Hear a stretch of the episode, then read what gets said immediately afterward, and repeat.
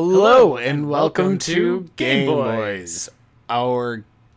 Okay, I'm going to do it. Our gay bi-weekly podcast. We translate nerd culture. And let's be honest, we, we always, always have, have fun. fun. Happy Pride Demon Month. Yeah, uh, it, that that really only comes across in text. Oh, I guess. Happy Pride D-month. Pride D-month? No. I, I no. literally was alerted to, before we started recording, that Seconds if you ago. capitalize the D E and the M O N in Pride Month, that you get demon in the middle of it. Yes. Thanks, conservatives. Anyways, happy Pride Month, everyone. I know it's probably been, you know, two weeks since it started, but this is what happens when we do bi-league podcasts. But we have to be just like our allies and rainbow this up, I guess. What more can we do? Have I not objectified enough men? You've only objectified furries at this point. Ah, I'll work hard. Anyways, so we have a lot to talk about, and I just realized because we didn't talk about our latest outing. Outing, yes, you can call date, it an date outing. Date night, date I, trip. What what is what is this anymore? Anyways, we went to New York City, which, oh my God, New York City is a lot. It's a lot. It's fun, but it's it's, it's a lot. I fun with an asterisk. I feel like it just it feels very unclean at times, and that was certainly my my impression.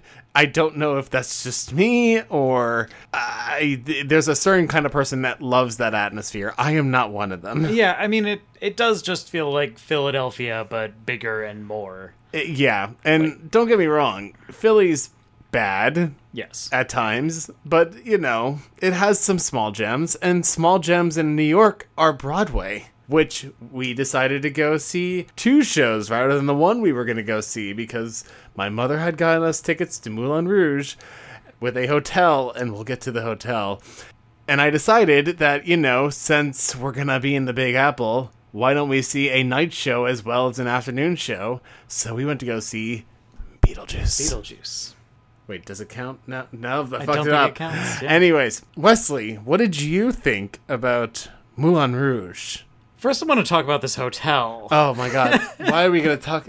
Do you want to get through the good stuff before we get to the bad stuff, or do you want to just jump right into the bad stuff? Oh, okay. We'll go through the we'll go through the shows first. Yeah, Moulin Rouge, uh, the stage performance doesn't do anything about its horrible plot about awful men. No. But, uh, you know, it was a lot of fun. The music was good. The production had as much energy as I could possibly expect humans to have for two consecutive hours. To replicate the craziness of the movie, yes, which it's very flashy and very whiplashy. It did a very good job. Yeah. Didn't care for some of the changes, I guess. You know, uh, what was the song between the Duke and the showrunner? Oh, Like a Virgin. Like a Virgin, yes. I, that that was my favorite part of the movie, and uh, there's there's not only is there not that, there's no suitable replacement for that. So. Yeah, I mean, it does replace it kind of with Only Girl in the World and Material World. Only Girl mashup, in the World was excellent. Which yes. That is still like my favorite go-to song from that musical at this point. Yeah, and I think the musical has done a very good job of making the Duke much more sinister and threatening. Yeah, like that that sort of you want the villain to win instinct half kicks in. Half kicks in. He's because, just so cool. Yeah, he's such a cool guy. And, you know, he looks like a Skarsgård, and I was about to ask, like, if he was a Skarsgård, but he's not. Yeah, whereas the the movie, he's just kind of a dork. He's he's just kind of a little shit. Yeah. He's like, like Weasel's the first thing that comes to my mind. Yeah. And, uh, you know, nothing against the actor, but that's just, like, that's just what he was. And granted, yes, he had power, but, like, this guy felt like he would fucking snap Christian's neck at any moment, and he rightfully should have. Oh, probably. Oh, Christian. Oh, Christian, what will we do with you? Because without you, it would be much better. I will say personally that I I had a lot for this musical to make up for me personally.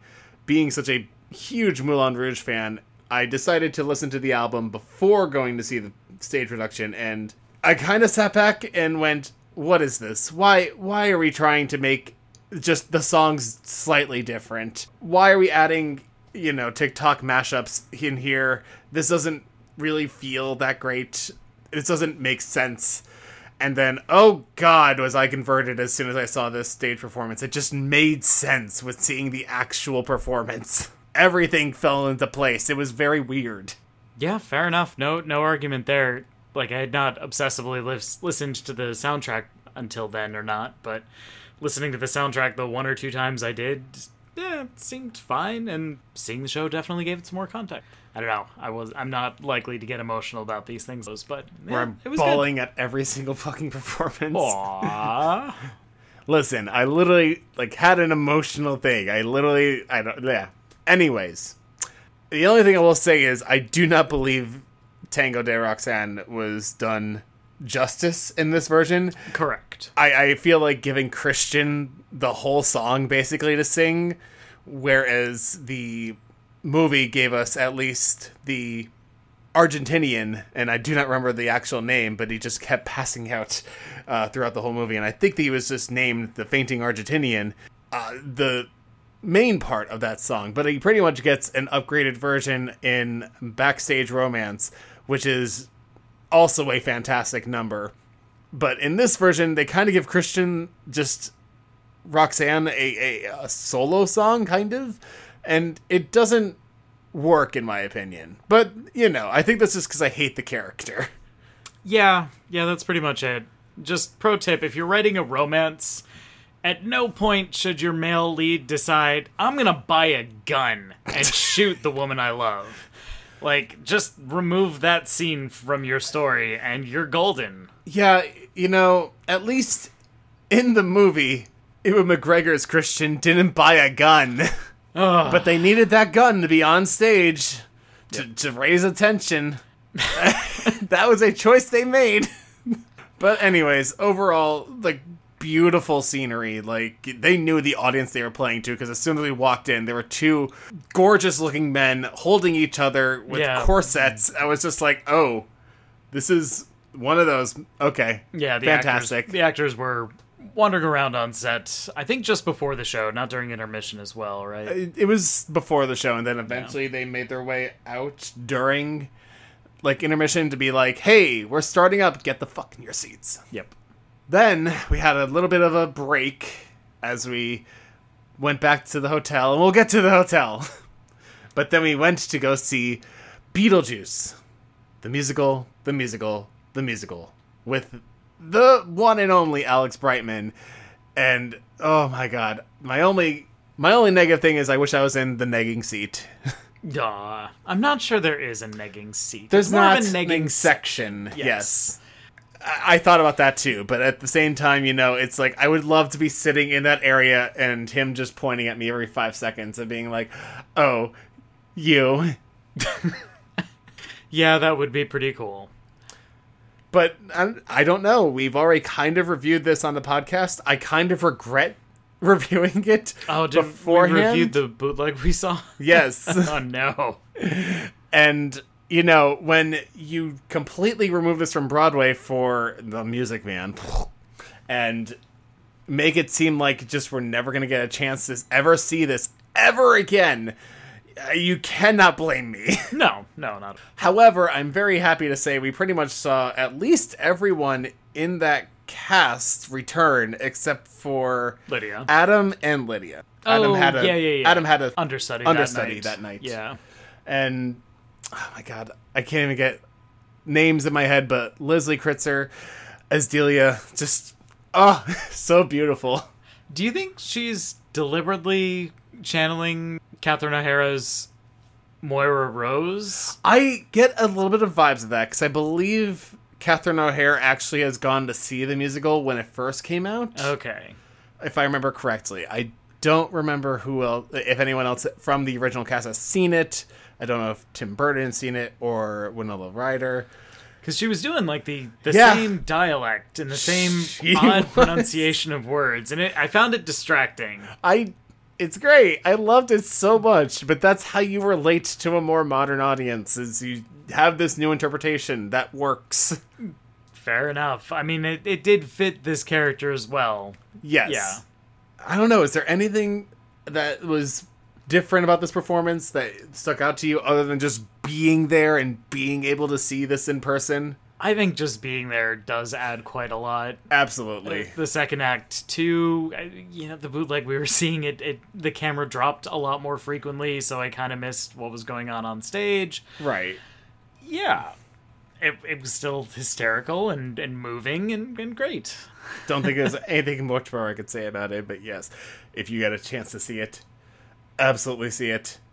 I feel like this is one of those that has replayability because it seems like there's just a lot of points where a lot of the actors just have fun and make jokes on the spot and improvise. Yeah.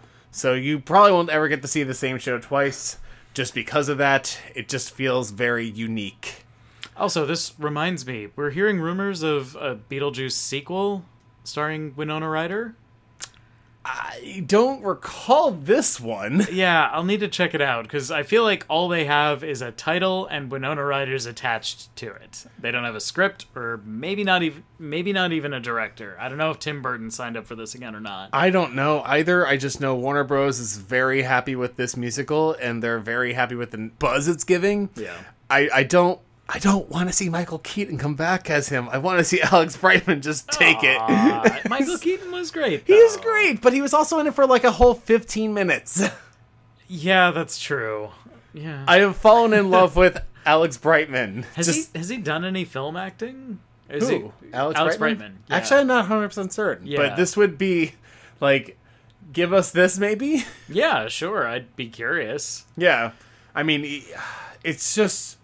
so well done. It has kind of been established as the Beetlejuice in my head, mm. as the one. But yeah, that's what happens when you only have him as a very minor part in the original movie. Yeah. With his name on the marquee. Oh, it was a weird movie. It's a weird movie that is at least done better by the musical in the sense that the third act isn't a fucking train wreck. Yeah, no, the the third act really brings it all home. The first act, just retreading the movie, feels a little weirdly paced, I guess. It's a little weird when you try to put it into a modern sense, I guess, yeah. But it's still, uh, it's a it's interesting. So do you want to talk about that hotel? Yeah, I don't actually remember how many floors were in it. There was seventy, or no, sorry, forty-six... Oh, only forty-six. We were on the forty-second. Okay, so that would have only been six floors that could possibly crash down on us. Yeah. So we were at the Ryu Broadway Hotel. Like, it was one of the, like, more famous, like, this is a Broadway hotel. And my mother, in all of her fucking Aww. glory, I don't know what she wants to call it, wisdom, decided to put us up in the higher tiers. Because now I am noticing, as I got a notification for a work trip that is going to be taking place in a at least higher rise hotel, that they do separate higher floors from regular floors when you book them. Oh. So this hotel probably had that just because people are probably very uncomfortable with going beyond twenty plus floors. I sure was. I sure was too, especially when you can see the H and M building parallel from opening the fucking window, which, by the way, the entire wall was a window. Oh yeah, it was floor-to-ceiling glass. I am clamming up just thinking about it. Yeah, because you decided to walk right up to it and then decide to look straight down. I can't help it. I don't know what's wrong with me. I am terrified. I, God, and I still, I have to look. Why? Why did you do that? There was a little bit of plaster on the sill outside the window, and all I could think about was, I just need to brush that off and wash it. So this asshole decided to remind me right before we went to bed that night, don't forget, we're hundreds of feet above the ground. Good night. Yep. Falls asleep. I am up for two hours. Oh, man. Yeah. I could not stop thinking about it. I had to think about multiple ways this building was going to collapse, about how this room was just going to, whoop, just fall right out. Yeah, and I, I actually have a hotel collapsing in my werewolf campaign, so I probably need to pick your brain about that. So yeah, that was our that was our outing. We look forward to doing more day trips to New York. We're not staying overnight. Yeah. It's not worth spending that much. But would you like to get to our media reviews of the more recent era? Because we only got two of them. Yeah, because we're stuck in fucking weekly releases on everything else at the moment. But we decided to finish up one of our weekly releases of Flight Attendant Season two. Yeah. Which, Wesley, you and I have talked multiple times about how this got a second season, and we were mm, on the fence about whether this is a thing that should happen, or we shouldn't do this, or if it's going to be worth it, or are they going to ruin it by just adding more. Yeah. We have now seen it, and what do you think? It's as good as it could be. Yeah. It parts of it couldn't come, like, okay, so it's excellent. It's it's awesome. Everything I loved about the first season's still here, just as good. And most of what I loved about the first season was just the actors, and they're they're phenomenal. Yeah. Everybody's back, even if they really didn't have a point this season. That's very true. Sorry, I feel, Michelle Gomez. Uh, yeah, that was going to be my big negative with this season was, oh, we only got Michelle Gomez for one episode. Uh, she better be doing real good on Doom Patrol, I guess. And she seems to be so far. She seems to be. She seems to be like a at least a... permanent cast member from what I've seen her post on her socials. Oh, fantastic. But still, I, I like the direction they took with this show. Obviously, with her going through her trauma, with her alcoholism, this continues on to the second season and kind of approaches it from a different therapeutic state. It has a, it has a point to the season where, like, last season was dealing more with past trauma, and this is dealing with recovering and accepting acceptance of yourself. So that was really nice to see. It was nice to kind of see that story be told. It was nice to see some of the new cast that they have introduced, which I don't want to spoil because it's just happy to go, oh my God, Grandma. Yeah, pretty much. I know just who you mean, and not a huge role there either. But no, but yeah, every scene she's in, phenomenal. We did lead this season off with me asking, are we getting another season? I feel like we don't need another season. I feel like literally everything has been wrapped up. Yeah, there were at least one or two threads that were left open, and I guess there's still one that could be a thing. I know, but I'm like, mm, maybe. Just stop. Stop while you're ahead. Yeah, quit while you're ahead sounds good. This is a Greg Berlanti production, which still confuses me. Yep. And yet, it's so good. I think it's because people that put their names on things tend not to actually be involved in creating them sometimes. Sometimes, I guess, depending on whatever product you're looking at. Yeah. I mean, granted, the C W is probably very hands-on with any product they have. I know from at least all the shit that's been coming out from the D C stuff on that side that it's not very healthy over there. Yeah, not really. But yeah.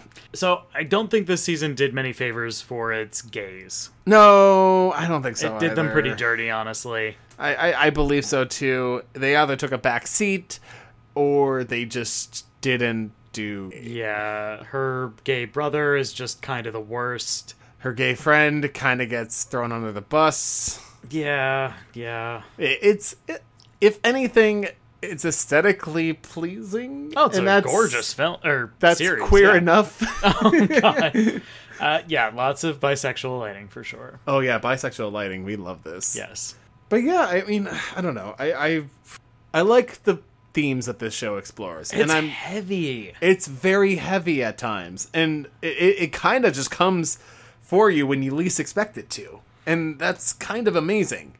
So I'm just excited to see Kaylee Cuoco. Yeah. Kaylee Cuoco. I have no idea how you pronounce that. Yeah, I, I got it. We got something, but I, I, I would love to see her in more things. My, you know, she was a Big Bang Theory was her jumping off point. Was that what you said? Yeah. Okay. Yeah. And they happy, launched her. Happy to see her well beyond that and doing God, significantly yes. better. Yeah. Although, granted, after seeing Boys in the Band and seeing, I cannot remember the name, but Sheldon. Yeah. In that, he clearly has range, so maybe these other actors on that show do have actual range, and they just had a very bad show. Yeah, it's just, sometimes you have to make lowest common denominator crap for a while, and then move on to do your passion projects. Yeah, but, I don't know. It's a it's a conversation that needs to be had about, like, we don't need twenty plus long seasons and like serialized things that are for like Fox Entertainment or A B C Family anymore. Like, it's not like we have to go through a whole year's worth of seasons and content to fill up a whole year's cycle just so that they can get their advertisement numbers. Like, if you make quality content, we will come to you. I guess I'm still just waiting for DirecTV to die. Yeah, we'll see. We'll also see if Disney Plus and the like don't start adding ads. Oh, yeah, that's uh, that's coming up, and that's going to be real fun to look at. Mm-hmm. Speaking of streaming services and some quality content, segue. Yeah. Would you like to talk about our very last-minute addition to this episode and very happily digested Stranger Things? Yeah, we binged the fuck out of this. Couldn't put it down. It, I, this happens every season, is like, we sit down and we see a trailer for, oh, there's a new season. And we were complaining about, you know, Hopper being back, and that's stupid. Well, there is some complaints with that. There's certainly complaints with that, that story that I don't want to ruin, but there's a lot to there that didn't have to be told the way it... No. It could have, like, what are there? There's seven episodes here. Seven episodes here, and then there's two more in a part two that's happening in th- July two first, weeks. Yeah. So Hopper was in six of them, and he probably only needed to be in three of them. Yeah, and it's hard to really pin down a time because these episodes vary from like an hour to feature-length film length because yeah. These are very long episodes. They are clearly going after whatever they need to tell a story and part of the story in yeah. those episodes. So we'll see. Maybe the final two episodes will will prove, like, Hopper makes a friend, and if that friend really comes through in a big way, maybe it'll prove that they needed to do it the way they did. Yeah, that's the th- other thing too, is we always, every time we come to this new season, we always have like a new character that's introduced, or even just right any new character introduced is like phenomenal. Mm-hmm. This new friend he makes, not very interesting. Yeah, kind of subdued. I don't hate him by I don't any means, hate him, but no. He's not, you know, when we have Eddie, the dungeon master, who's just bursting with energy oh every scene he's in. And you still understand him when he's not bursting with energy, and he's still just kind of like trying to grasp the whole situation of what's going on around him. You get him. Yeah. He, he's a phenomenal actor. And before we move too far away from that, the, the observation about Hopper and his new friend this season, I have to say it's a frustrating thing to talk about this now because it's half a season. It's, you know, we're missing the ending to see how it all comes together, which I makes know. commenting on it really hard. But anyways, just needed to say that. I know, and I was honestly very skeptical to adding this to the episode because it's just like, oh, we need to watch two more episodes and we're done with the season. But I feel like it's just we're at a very good point where everyone that's watching this show currently is also just kind of waiting and holding place to see how this resolves. And I just really want to talk about it, especially yeah. be after... the mental hula hoops that episode four put me through. Oh my goodness, yes, it's time to talk about Kate Bush. Oh, geez. I mean, we don't have to jump right into it, but yes, let's talk about Kate Bush. So, this show has done something that I, I personally, like, always love to incorporate into narrative storytelling, is using music as a narrative storytelling device. Yep. And this one just really hit home, and oh my god, it has portrayed the most tense scene I have ever seen in my entire life. I was on the edge of my seat, literally, mentally, physically, everything. Same. I, I honestly cannot remember the last time I was so concerned for a fictional character's mortality. Like, I genuinely didn't know how this was going to shake out.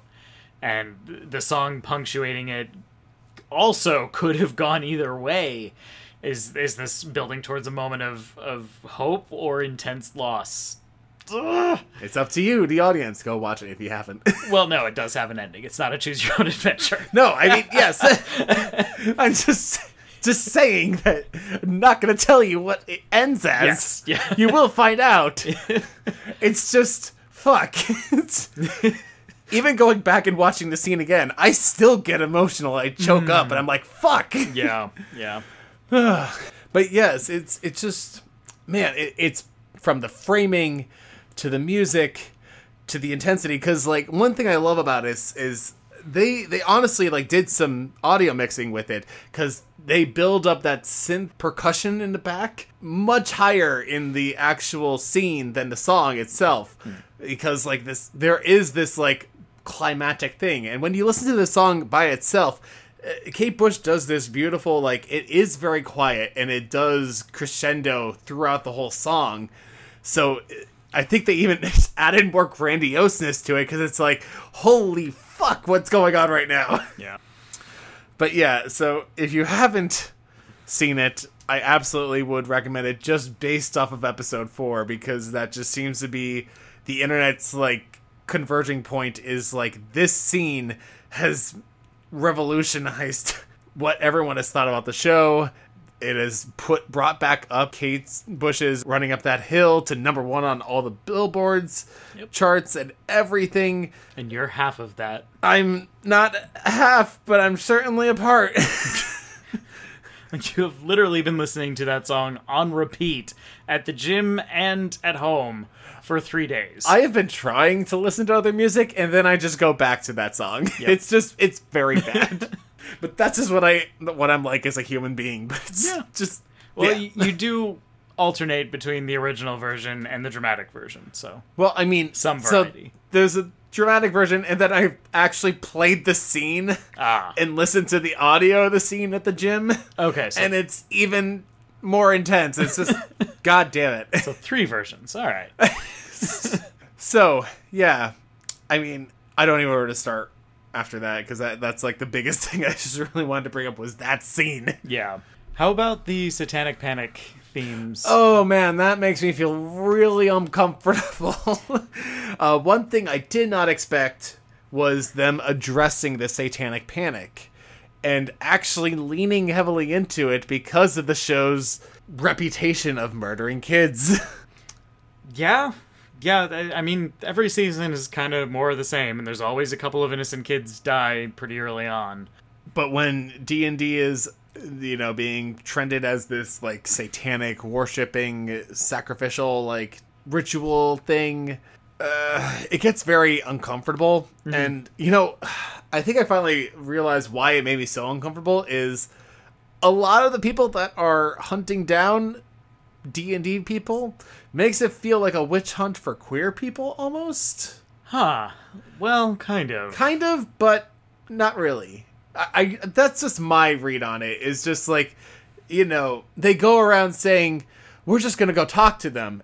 Starts beating them with a fucking bat. Uh, yeah, yeah, there is that aspect. I hadn't even considered that. But yeah, especially, I don't know, queer circles that I'm in do feel ownership of T R P Gs these days. I, it, that's not true, of course, but it does feel intensely purpose or personal to us. I, I think, and I'm not like stating this as a fact, it just personally for me, and it could just be because of my audience, and it could be the people that surround me, it just feels like T T R P Gs have been brought forward into the light because of queer people. And Critical Role, sure.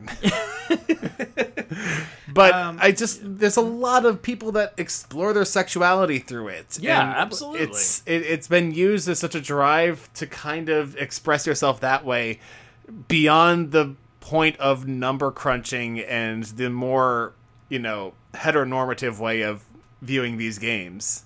Yeah. Because, yeah, I have been in D and D groups where they're like people that kind of sit down and go, oh, we're not making pop, pop culture references. Shut up. And it's just like, that's not fun.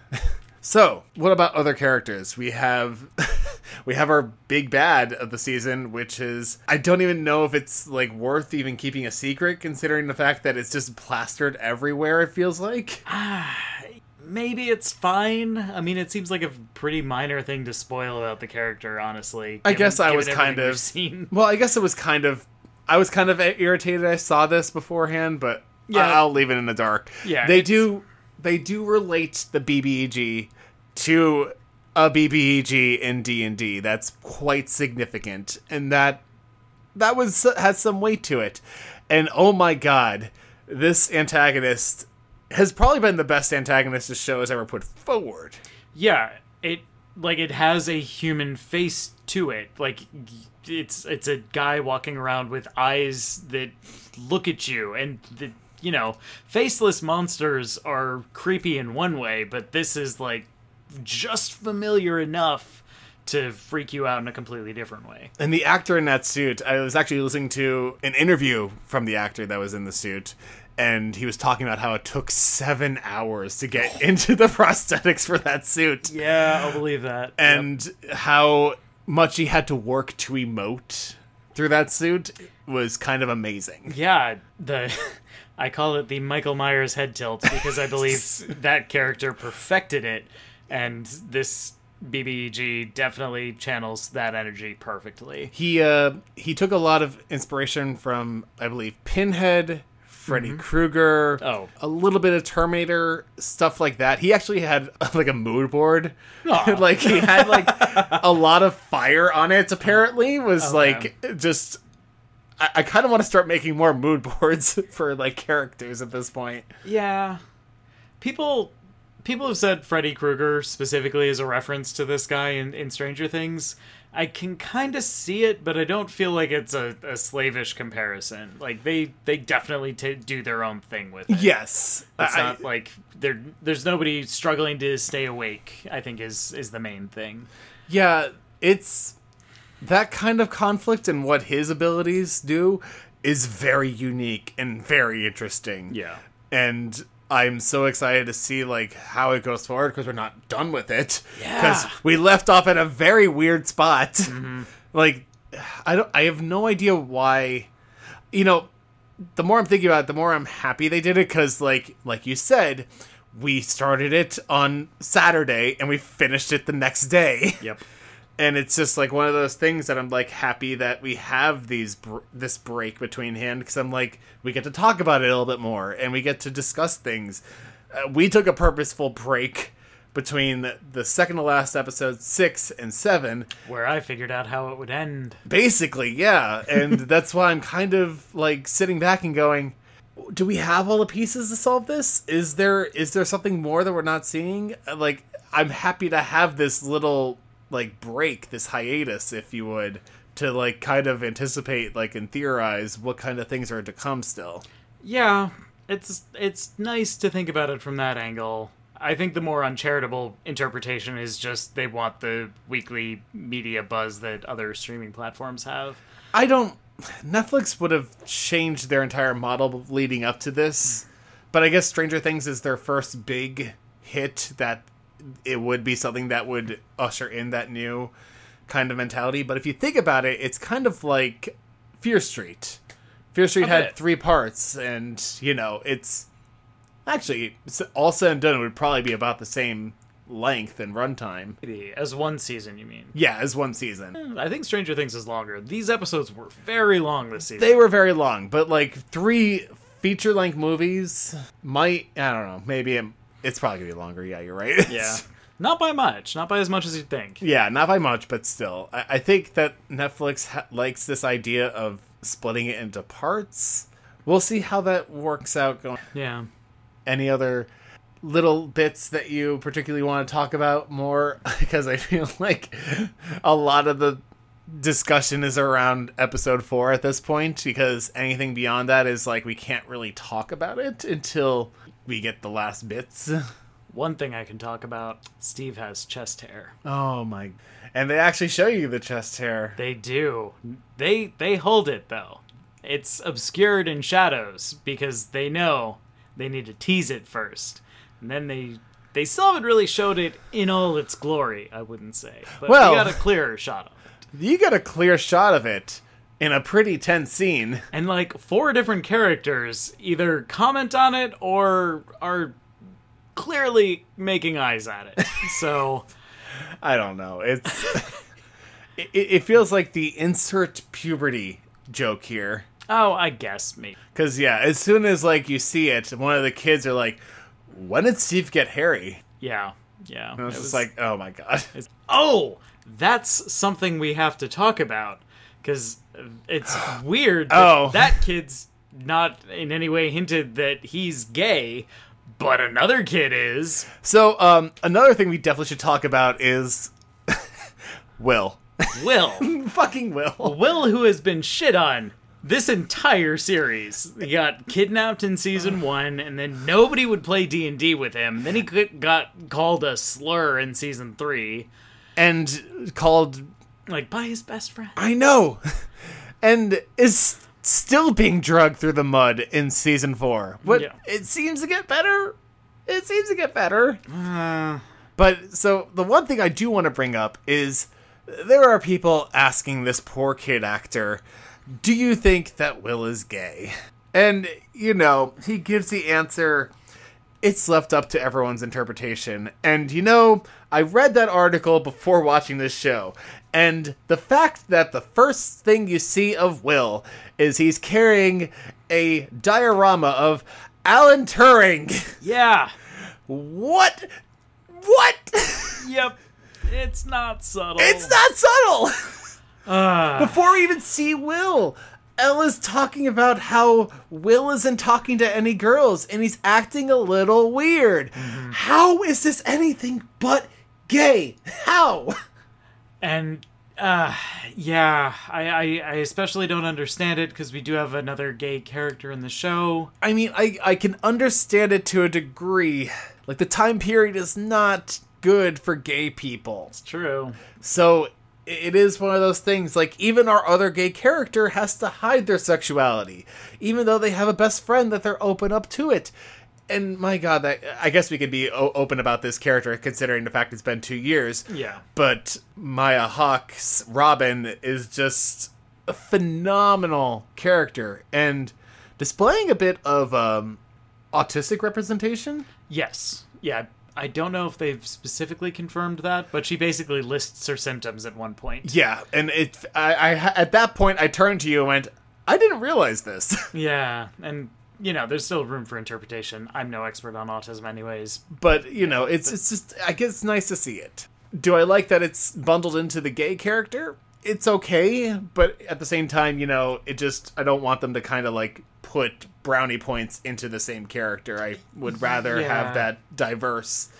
But I mean, I've met enough uh, people in our community that are autistic that it feels like something that should be at least explored. I yeah. mean, intersectionality is a real thing. But, it is. But at the same time, yeah, you don't want... it's kind of related to tokenism. Like, you don't want to just dump all of your wokeness into one character, so... worst case, people turn on one character and there's still the rest of the show that's, you know, heteronormative. Yeah. But, you know, I'm I'm absolutely happy with the direction of the show. Mm-hmm. Hopefully, like, I I don't I don't personally see a good story for Will with his sexuality coming out of this. Yeah, like there's no there's no prospect, although Robin didn't have one either. Well, well now she does. Okay. Yeah. So they could come up with something.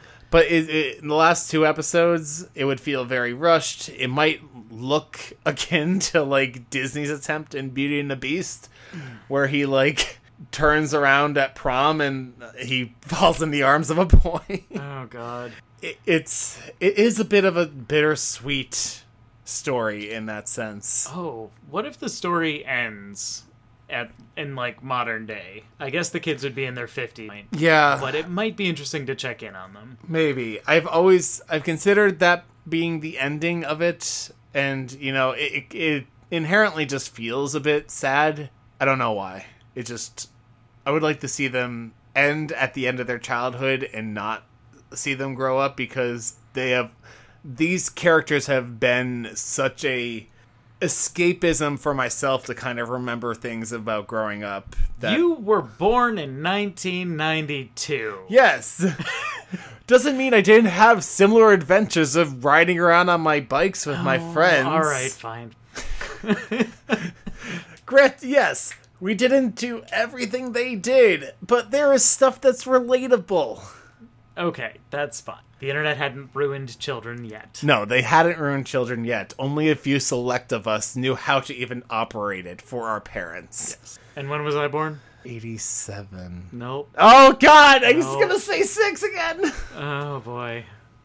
I, I'm so bad with years. I'm sorry. Is that just going to be a segment on the podcast? We're going to grill Matt for if he can't name your birth year? Aw. Uh, I hope that doesn't need to be more than one segment. I hope so, too. But, like, every time I second-guess myself, it's the wrong answer. Yeah. so, so, speaking of tabletops and queer people, let's talk about tabletop update. Wesley. So, much like Stranger Things, oh, I am dude. having a hell of a time scheduling things. I did get one more session in where I kicked off my my sort of halfway point boss battle. The B B E G showed up right off the bat in episode two of my campaign, and now they've been hearing about it, staging other attacks off screen, and now they're finally fighting it again. Uh, they may or may not be able to defeat it. We had to stop at a halfway point after about two hours of combat. Uh, so, yeah, not a whole lot to say there, actually. Uh, this giant bull monster is attacking a hotel. It was airlifted in via he- helicopter. One of my players decided to try and down the helicopter, and it crashed into the hotel, murdering lots and lots of people. they've they've survived to this point. Some of them are on really thin ice.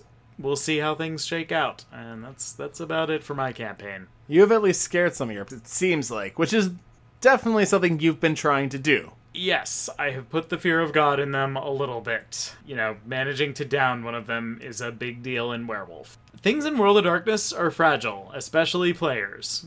A couple of good hits can kill anything. So, even werewolves, yeah, once they're downed, they get a little bit of, like, a second wind type of deal, but it doesn't heal that much. But yeah, it has been a complaint from me for a while that I didn't quite know how to convince my myself that my players were in real danger, and I feel like I'm starting to get it. It requires pushing really hard on the stats, having just the right amount of ads in a boss fight. Yeah. One thing I did want to run by you, I am more and more sold on how Werewolf handles initiative, and it's really interesting.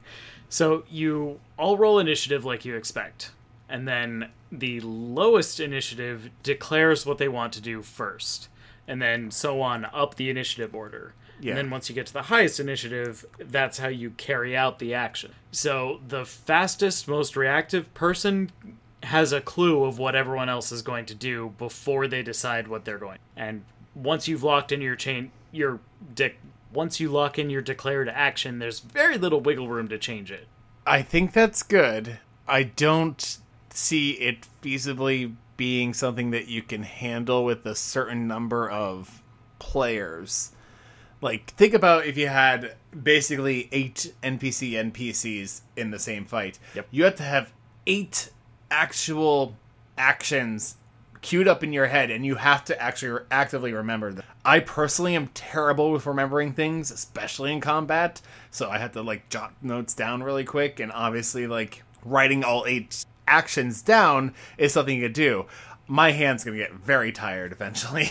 Oh, yeah. I mean, I am taking notes. I'm typing them out on my keyboard, uh, on my computer, and yeah. But it works. It works, yeah, for you, especially with how your combat is. You have at least five. Five players. players in this fight, and I was forgetting N P Cs constantly. Not my enemies, but other, like, ally N P Cs who were just in the in, in the area. Yeah, there's a there's always at least one N P C ally in my game that's always nearby, so it's kind of, like, hard. Yeah, yeah. I, I do agree. That's an interesting concept, especially when you have a person that is faster that knows how everyone else is going to function. I just also think that it might limit someone that did roll first, and then it's like, oh, well, they're doing the thing that I wanted to do, so now I can't do that. Well, it's it's more shitty for the other person. The faster person goes, oh, that's a good idea. I'm going to get to that first. Oh, I guess. Yeah, so there is some of that. But then you have to rethink that. This is getting complicated. Uh, it's it's complicated, but I do like it. It's interesting. It creates, it adds flavor to combat that I haven't felt in other systems. I think that's fair. I, I personally, not for me. Okay, that's fair. So what is for you? What's going on in your campaign? Well, first we had a news flash of a nine eleven times one hundred in Las Vegas. Yes, which was the crossover from my campaign. And I had you and one of your players sitting within earshot, and I had to yell about it to make sure that the player went, yikes. Yep. At least it wasn't that player's fault. No, at least it wasn't that player's fault.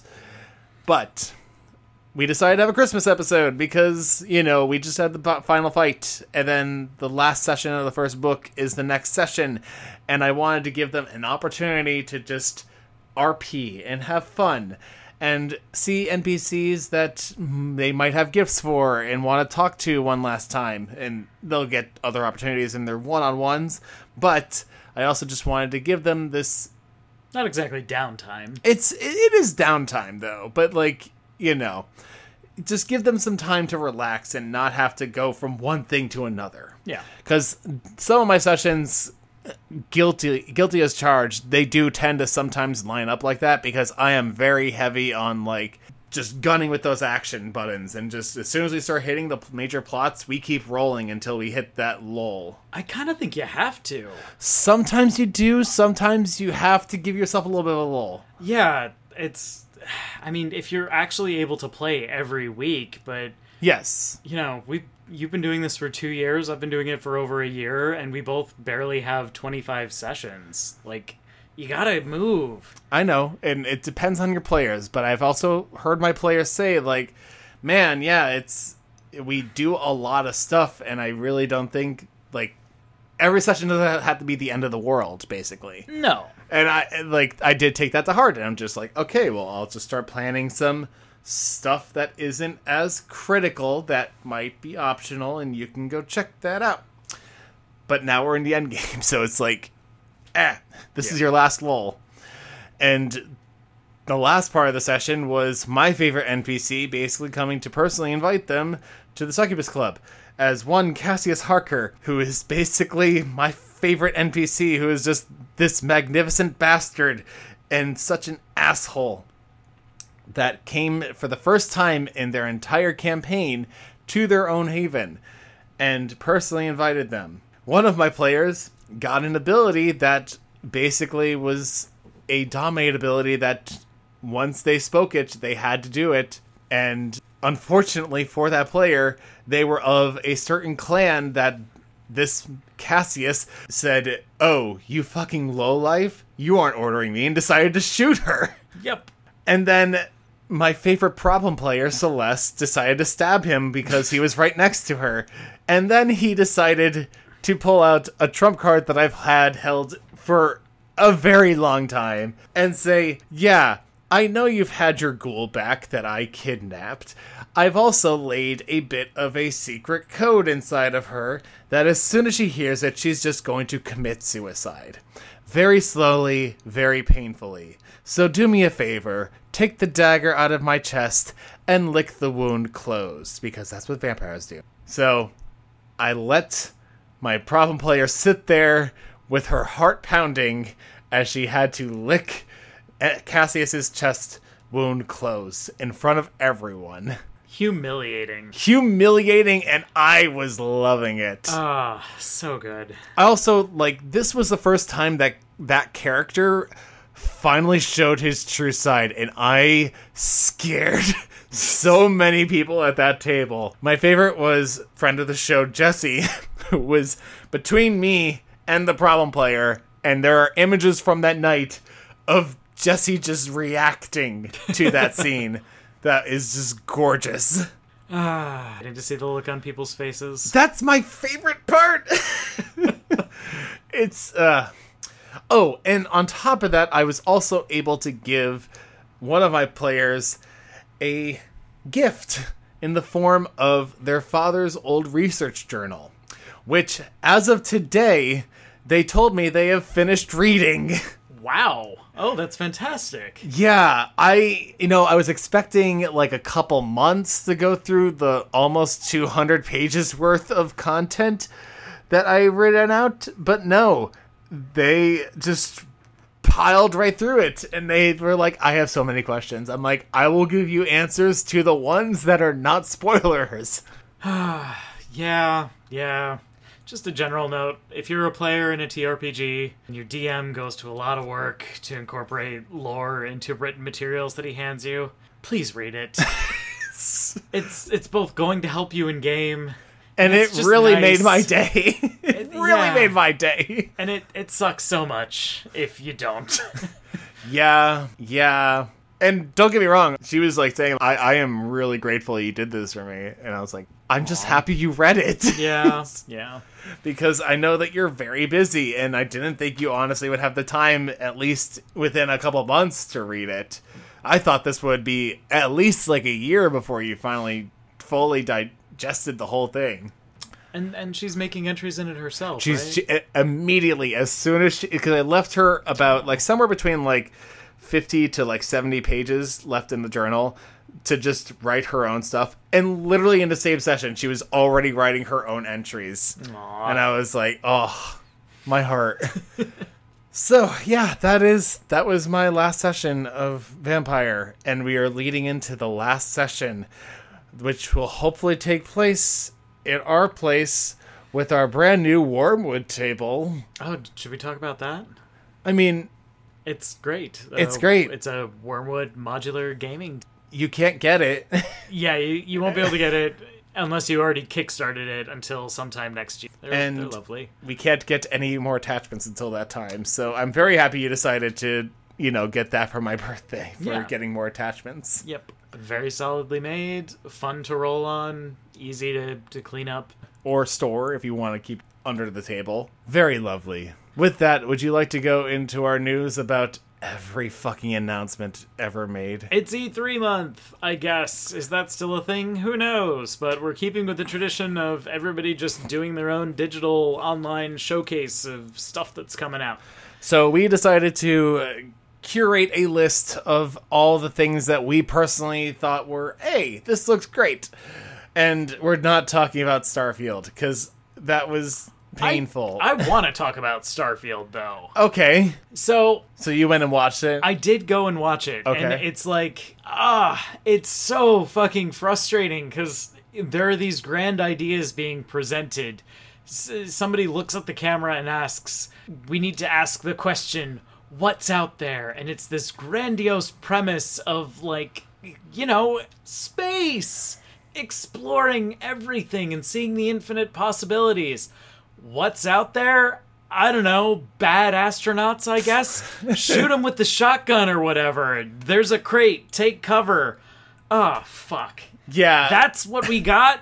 And, you know, it, it kind of was even worse when the first pl- the first gameplay we saw of this game was on the dullest looking fucking planet I've ever seen. The It's just black and white with some gray. Yeah. It just... It was kind of just like, are you serious with this? Yeah, and it, it does suck, because there were some really promising things in that fifteen minutes. There were some gorgeous city environments. Yes, and but, like, I still, like, that was the first thing I saw, and I'm like, yeah, oh, I, this looks too big. It looks bloated. I, knowing it's Bethesda, it's probably broken. Yeah, I, I guess people have... been able to try out ship flying, and it's completely broken. Oh, really? Yeah, which was another really promising aspect of it, was, you know, the, the gummy ship builder, except it actually looks like a, a legit spaceship. Like, uh-huh. Call it halfway to Kerbal Space Program. Right. Which but, is still pretty far. Yeah. It just, it's, mm, I'm just happy I'm just done with Bethesda, personally. Yeah, yeah, like the fact that uh, you've got these lofty goals and, and just the most bland shooter gameplay at, at its core, apparently. Nope. And just visually just unappealing. Yeah. Like, I don't know. It it looked as gray as the first five minutes of Skyrim, and it just, I don't know. Nah. Yeah, like, I, I don't know. Skyrim, you're in a... medieval fantasy setting, you expect it to be about going out and killing dragons. Sure. And, shit, and that's fine. In space, I don't expect to, like, find myself in, like, my backyard or something. Like, I, even my backyard's more colorful than this place. Yeah, yeah. Like, Jesus Christ. I, I just give, give me space. Give me real space. yeah, and, and we saw moments of it. I just don't know why they didn't highlight those moments. Oh well. Anyways, that's all I need to say about Starfield. That's all I wanted to talk about Starfield. We could talk about Resident Evil. Wesley, yeah. Talk about all the Resident Evil stuff they they told us about. Yeah, this is pretty much me, because I did watch the, the Capcom show earlier that, tonight, where I thought they'd be expanding on stuff like Resident Evil, and they did to an extent. You know, we've we have it confirmed. Village, well, all the Resident Evil stuff is getting P S five versions, free upgrades, because that's what we do. Village D L C is announced. The little cliffhanger at the end of Village is actually just going to be a hook into D L C. We have no idea what nine is going to be about. V R confirmed for the main game. Mercenary, oh, Mercenaries. Oh, uh, Mercenaries. Getting to play as Lady Dimitrescu in Mercenaries. And, and pulling a fucking wardrobe out of your ass. Just to throw it at enemies. Her abilities look like such such amazing fan service. I don't know if she steps on anyone. That might have been a technical road too far for them to solve. But otherwise... Lady D better step on me. And we have our episode title.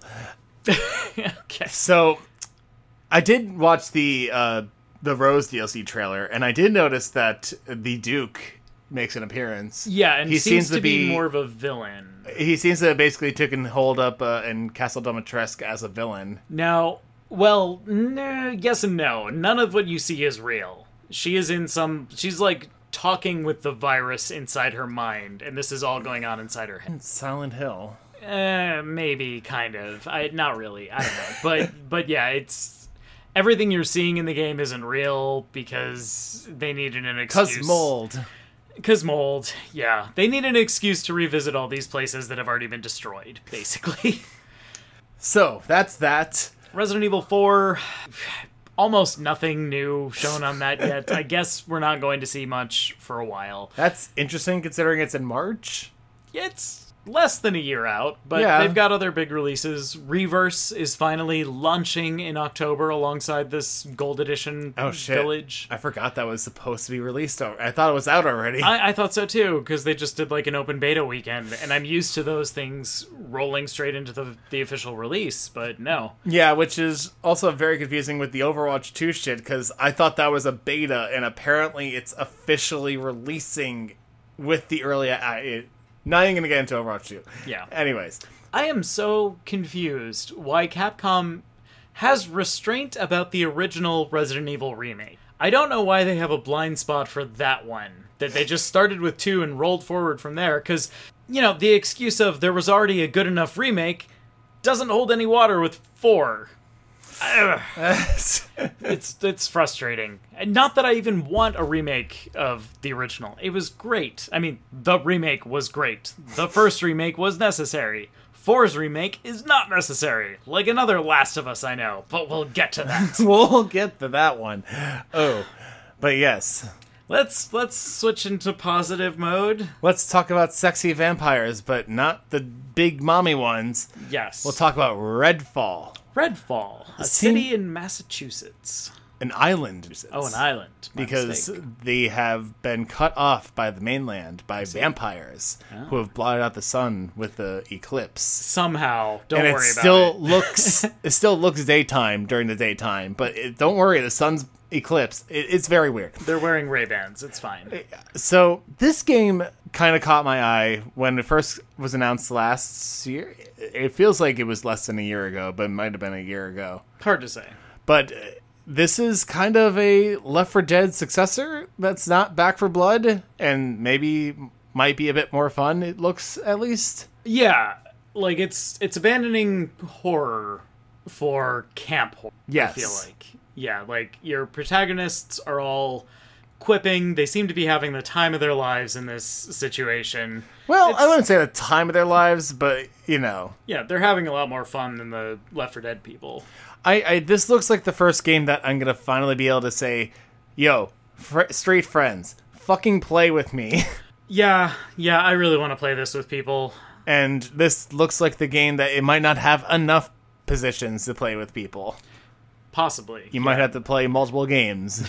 So what I love about this over Left four Dead specifically, the gameplay seems to actually give you, like, chances to strategize. Yes. Left four Dead, you're like, it's just this constant horde coming at you, and it's just like, I'm reloading, cover me, that's about it. Whereas here, you actually have some abilities to work with. And every teammate has their own specific abilities, which yeah. I don't believe, like, no one in the original Left four Dead had their own abilities. They had, like, weapons that they can spec properly, but, like, this one is, like, you have literally the tech guy. This one's a bit known in the arcane. This is a sniper.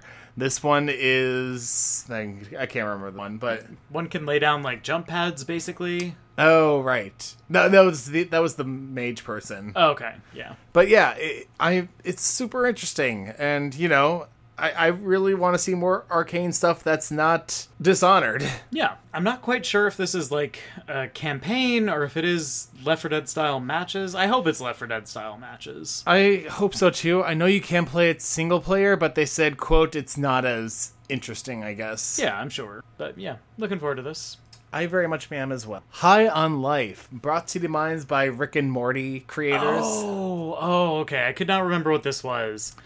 It looks trippy as fuck. It does. It looks really quirky and fun and funny.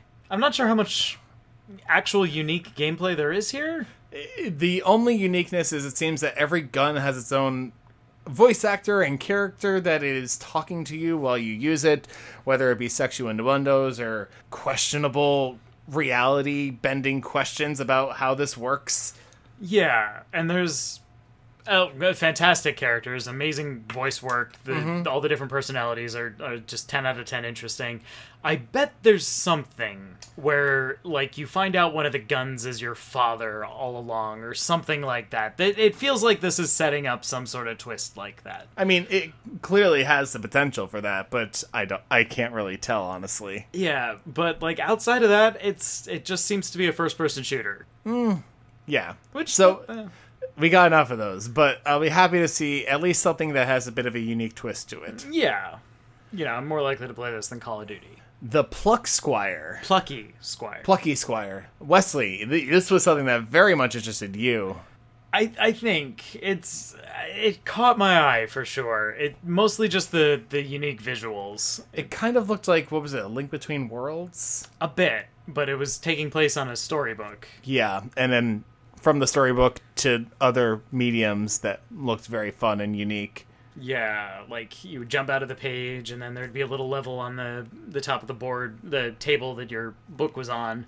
Then you could jump into like a coffee mug that had like a two D, scene on it. Yeah, it was interesting. And it's fascinating technology to just animate on these two D surfaces like that dynamically. Yeah, it looked really trippy. I don't know how fun it's going to be, but it looks amazing. The Last of Us. Yeah. Last of Us is getting a remake. On P S five. Doesn't doesn't need to happen. Ah, God. This looks terrible. Uh, I don't think it's terrible. I think it just looks different. I don't want to give Neil Druckmann another sixty bucks for this game. Especially when they confirmed that their next game is going to be a multiplayer-only game. And when they showed the concept art for it, it looked very much like a battle royale. I don't like any of this. Yeah, yeah. Literally, the only thing I liked was our first screenshot of Pedro Pascal as Joel and Ellie in The Last of Us T V show. Yeah, the T V show. uh, yeah, had to clarify that for a second. Yeah. You know, I've seen side by side. They look almost identical. I feel like the original had to employ some, like, particle effects and fog to obscure things. Yeah. And I feel like that stylized it in yes. an interesting way. And now they've just removed that. And, and it looks it, too real. Yeah, it just looks like, oh, you nice nice cubes you're rendering in this video game what we're playing. Yeah, so I don't know. I'm, like, not gonna get this by any means. If anything, like, I'm looking forward to playing Last of Us Part two again at some point when they actually do D L C for it. Oh, yeah. Please do fucking D L C for it. And last, but certainly not least, probably one of the big things that I'm super hyped about, Final Fantasy sixteen. It looks gorgeous. It looks really pretty. Yeah. Basically no notes. This looks solid and good, and I'm excited. Yeah. You know, as much as I am for Final Fantasy, which is a series that's very hit or miss for me, often within the same game. Yeah, that's totally fair. So, looking forward to this next summer. We also had some Netflix announcements as they had their Geeked Up Week, whatever. I don't know what they call it anymore. Uh, I just noticed one day I was getting a bunch of trailer announcements, and I was like, all right, here we go. So we got the announcement for Castlevania Nocturne, which is going to be starring one Richter Belmont. Yeah, yeah, this was a great trailer where we saw Richter from the back, and he turns and looks over his shoulder at the camera and holds up a Metroid Prime four logo. And that was it! I, I don't even remember the release date. I just know it's happening within the next year-ish. Yep. But I'm just happy to see this show back. I'm, I'll be excited to see like if we have Warren Ellis returning to write it, because, man, I just love his writing. I hope so. Like, that'd be great. I wouldn't mind some seeing what somebody else could do with it at this point. Yeah, I mean, if we had someone that would be able to take it in a, a unique and good direction, I'd be happy to see that as well.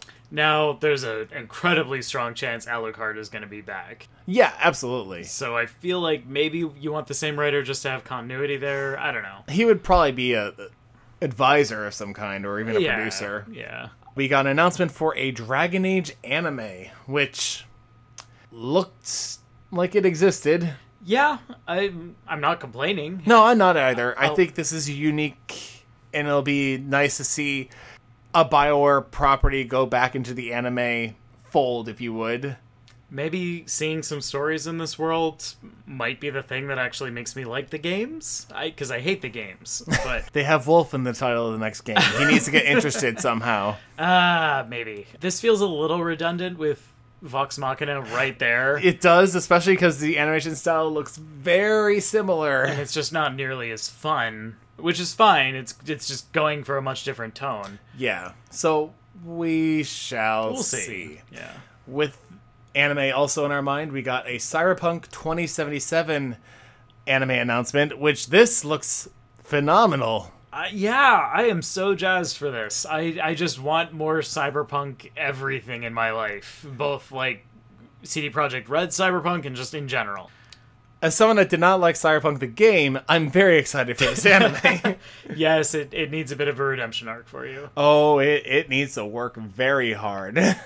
We had an announcement for the final season of Lock and Key. Hey, there's another show that's ending. That's true, and before the kids are in their thirties, unlike Stranger Things. Hey! I... But, you know, this has some fan favorites returning. I'm very excited. Yes. Not going to say anything, just for spoiler sakes, but oh my god. You know who he means. Oh, we all know who I mean. And last... Soon, too. August fifth. Yeah, soon. Jesus, that is very soon. Holy shit. Yeah. Wait, no, that's the next thing. That's not that. Oh, oh, you have it weirdly formatted. Sorry. The next thing is Sandman. Oh, yep, nope. that, that comes that's... out on August fifth. Totally on me, yep. Someone has dyslexia. We should go get that checked out. Uh, yes, among other things. We have the Sandman coming out. Neil Gaiman's comic, was it? I think it was a graphic maybe novel? A, maybe it was a graphic novel? I yeah, think it was a graphic novel. I think it was a graphic novel. Yeah. It took place in the D C universe because we have a Constantine in this show, but and maybe it was a novel. I don't know. I, I think it's a I think it's a graphic novel. I'm pretty certain it's a graphic novel, because okay. I would have bought it as a book at this point if it wasn't. Uh, that's true. And that's all the announcements for Netflix, at least. And to top off this gay pride pride demon th- show, we have confirmation of season two of One Beloved, Our Flag Means Death. Thank God. And you know, it just felt fantastic for them to say this on June first. Yeah. Uh, it was unthinkable that this couldn't get a season two, but I it would have been so sad if it didn't. So it, nice it felt, to have the confirmation. Yeah, I don't know. It felt like they wanted just the points, the brownie points, to do it on... Uh, But it, eh, I, mm, you know, mm, we'll see. We'll see. I, you know, I'm just very pessimistic against companies that are kind of like, hey, fellow gays, we got content for you. Kind of. Kind of. But, you know, we'll see. I, I'm very, uh, this has probably been the best queer content I have ever indulged in my lifetime. Yeah, like, for anything that isn't specifically... I don't know. Like, it is, it's on a mainstream platform, so it doesn't feel right to stack it up against, like, gay movies at film, film oh, festivals yes. and, and so forth. Yeah, like... But granted, there have been gay movies that I've wanted to see that I can't see because they haven't put it on any streaming, not service, but just, I can't buy it. Yeah. So... I'm looking at Luis Carrasco's film that I still oh, haven't been able to see. Yeah, yeah. And it's just like one of those things. It's like, come to South by Southwest, and I'm like, I don't live there. But with that, would you like to end this episode full of demons and step on me mommies? Yes. Sounds good, because I am sweating. Literally in hell. Oh, uh, yeah. It's yeah. those months that you're going to hear that daily reminder of us sweating our ass off. Yep. My name is Matt. And I'm Wes. Thank you so much for listening. And we will talk to you very, very, very soon. Bye.